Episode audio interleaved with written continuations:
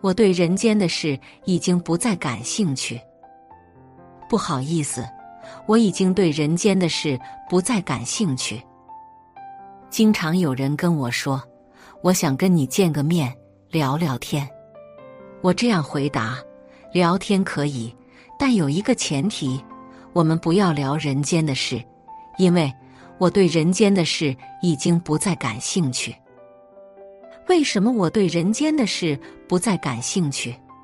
因为人间就是那么一堆破事，人一张嘴就是那些东西，要么贪嗔痴慢疑，要么就是各种偏见和傲慢，要么就是各种妄念，千篇一律，毫无新意。人类和一群蚂蚁没什么区别，看似忙忙碌碌、日夜奔波，其实都是在苟且偷生。他们只执着于眼前的蝇头小利，从不思考生命的意义。大部分的人都在麻木不仁的活着。绝大多数人来到这个世界，都是为了凑数的，最多是充当一下韭菜，是社会运转的辅料和冗余。他们每天都在一个小圈子里打转，看似又活了一年。其实是把一天重复了三百六十五遍。他们早在三十岁就已经死了，只不过八十岁才埋葬。我渴望遇见灵魂有趣的人，让我眼前一亮、耳目一新的人。他们的出现让你顿时觉得世界都变得有趣了。知世故而不世故，身处世俗而不世俗。好看的皮囊千篇一律，有趣的灵魂万里挑一。是在一线城市幸福，还是在三四线城市幸福？生活在北上广深的白领，就像生活在皇宫里的宫女和太监，见了很大的世面，却没有了自己，没有孩子，也没有未来。而生活在广大三四线城市里的人们，就像生活在围栏里的牛羊猪，一生都被圈养，什么都没见过，却下了一窝又一窝的崽。这就是人生，就像是一座围城，里面的人总想出来，外面的人总想进去，都以为墙外才是目标，总认为换一个地方，换一份工作。换一个身边人就可以幸福了。其实，只要不能开悟和觉醒，走到哪都是围墙。举个例子，晚婚最大的好处就是先弄明白自己到底想要什么，再去结婚，婚姻就会更加稳定。而坏处就是等你想清楚自己想要什么以后，发现没有必要结婚了。其实，人结不结婚都会后悔。巷子里的猫很自由，却没有归宿；房间里的猫有人宠，却活不出自我。院子里的狗有人喂，却总得低着头；野外的狗能独立，却终身流浪。人如果不开悟，无论怎么选择，都会有遗憾。唐僧要去西天取经，要经历十万八千里、九九八十一难。难道天竺的人就那么幸福，生下来就在真经里？他们又该去哪里取经？真经不在西天，不在佛祖那里，也不在天堂里，真经就在每个人的内心深处，就看我们能不能深度觉察自己。所以，苏格拉底说：“我没有智慧，有智慧的是你自己。但是你发现不了你的智慧，我愿意做你智慧的接引者。”这就是我们频道的定位。这里没有真经，没有大道，没有诀窍，这些东西其实都在每个人内心深处，只是我们都在拼命的外求。遮住了自己本自具足的那个自信，云卷花开，就像一把扫帚，帮大家扫去蒙住内心的那层尘埃。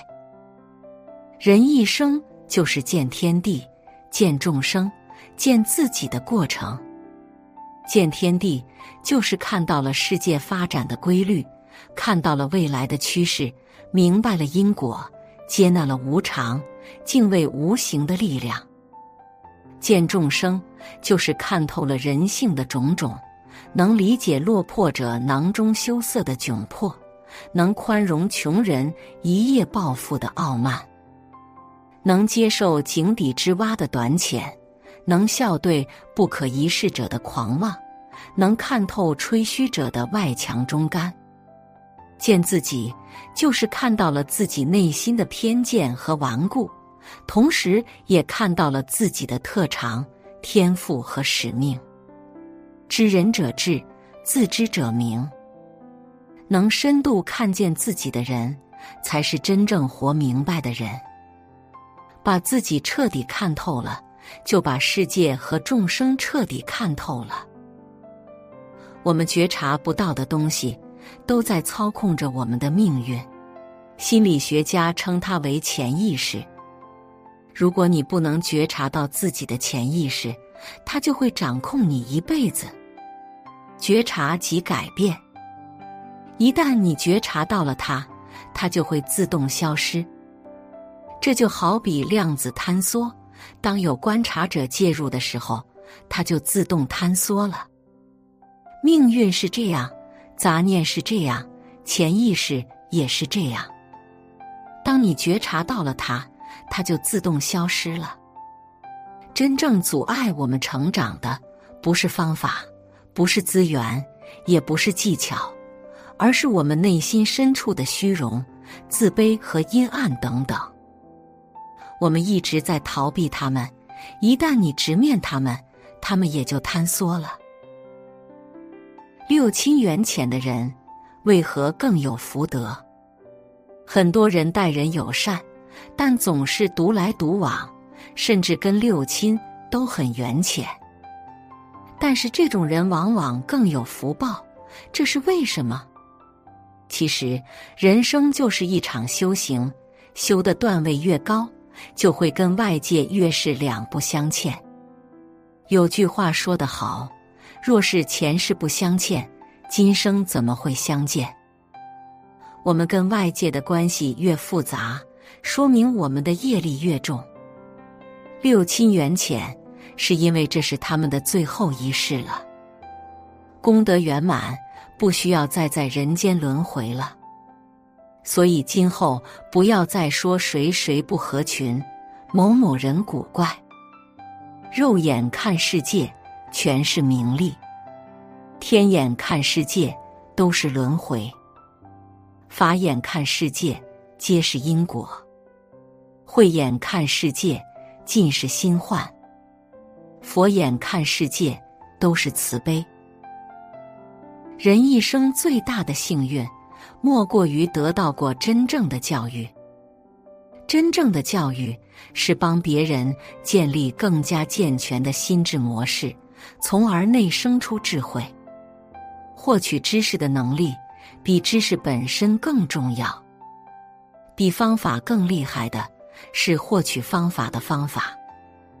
一个心智模式优秀的人，可以随时随地内生出方法和技巧。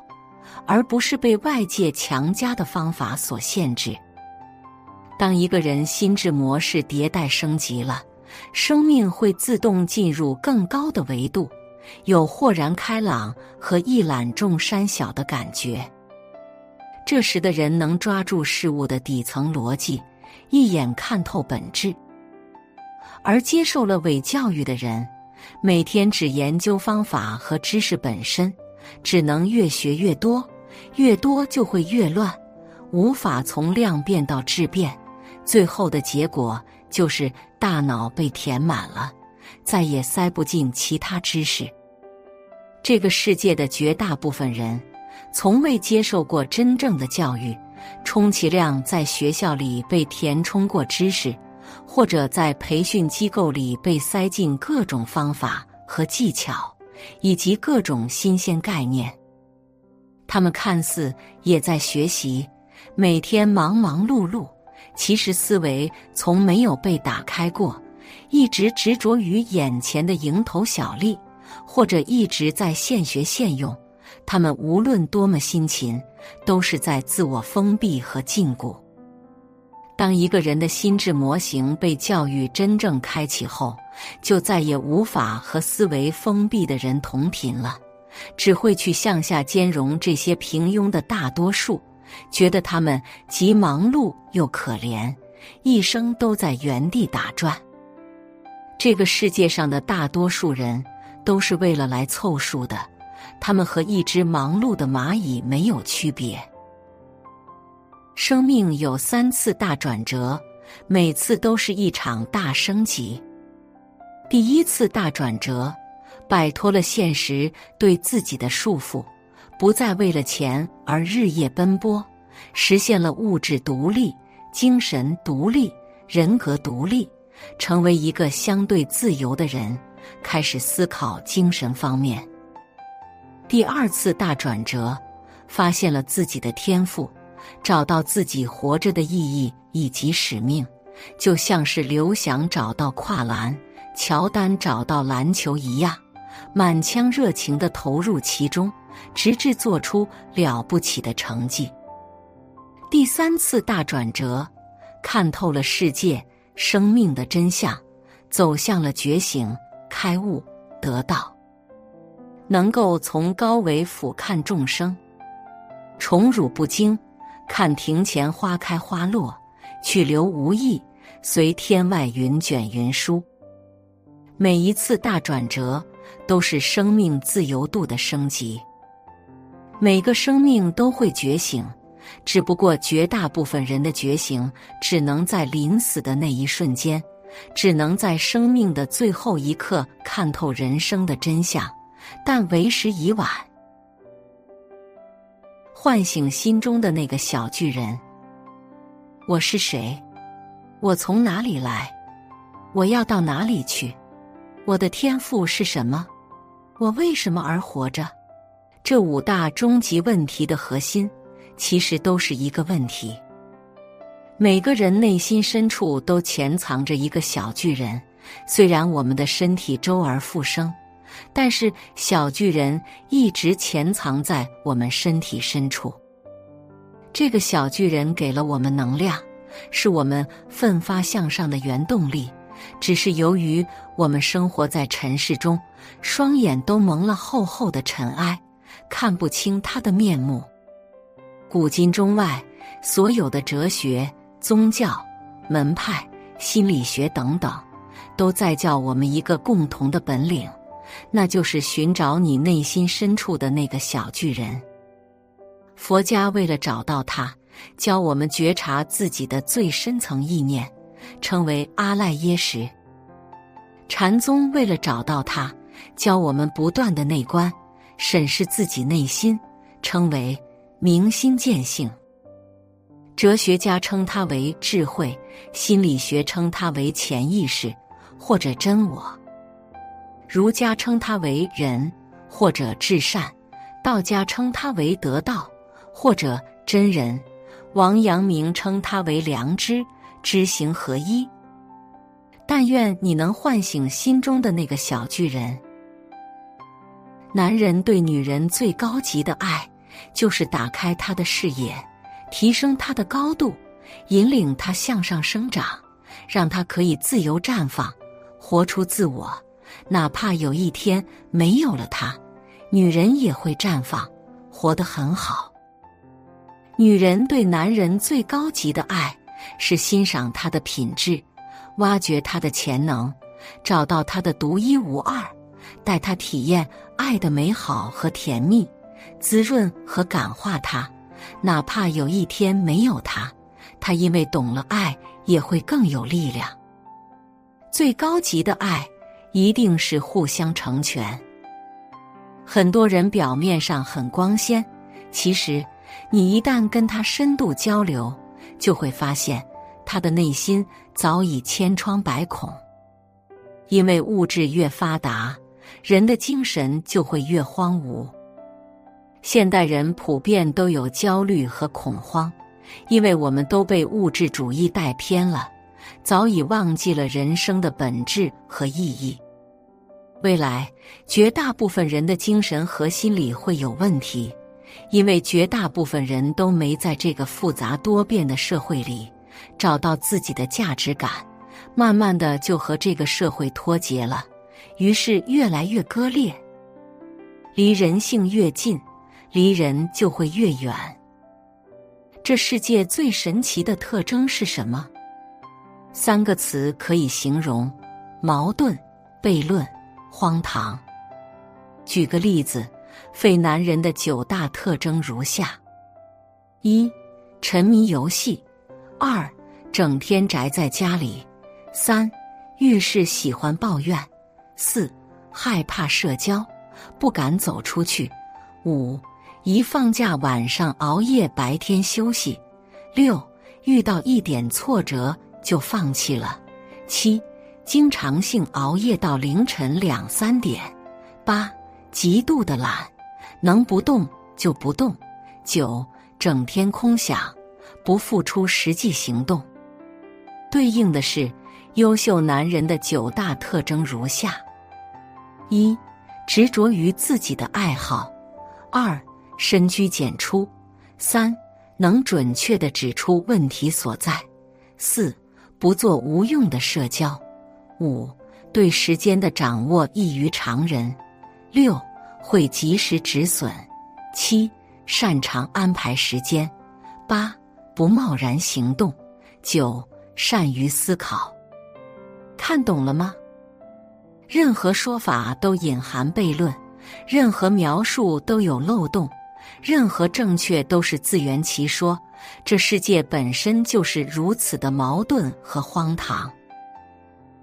有一种境界，允许一切随时发生，其中包括允许一切荒唐的事发生，允许一切丑恶的人存在。生活本身就不可阻挡。人性也是深不可测，你害怕也是这样，不害怕也是这样，干脆做最坏的打算，允许让他们随时到来，兵来将挡，水来土掩，不再担心和惧怕，同时也做最好的准备，有勇气接纳各种最差，往往才有机会遇见最美，包括最美好的人和事。这是上天对勇敢的一种奖赏。真正的强大不是对抗，而是允许与接纳，允许世事无常，允许遗憾常在，允许愚蠢和短浅存在，允许有人不喜欢你。正是因为他们的存在，才能凸显美好的珍贵。允许一切发生了之后。你会变成一个柔软、放松的人。生活不过是见招拆招，你最害怕的事情都发生了，未来发生的每一件事都是好事。写作是一种修行，渡人渡己。如果是有缘人，无需打赏、点赞、分享即可，种下智慧种子，助人助己，福德无量。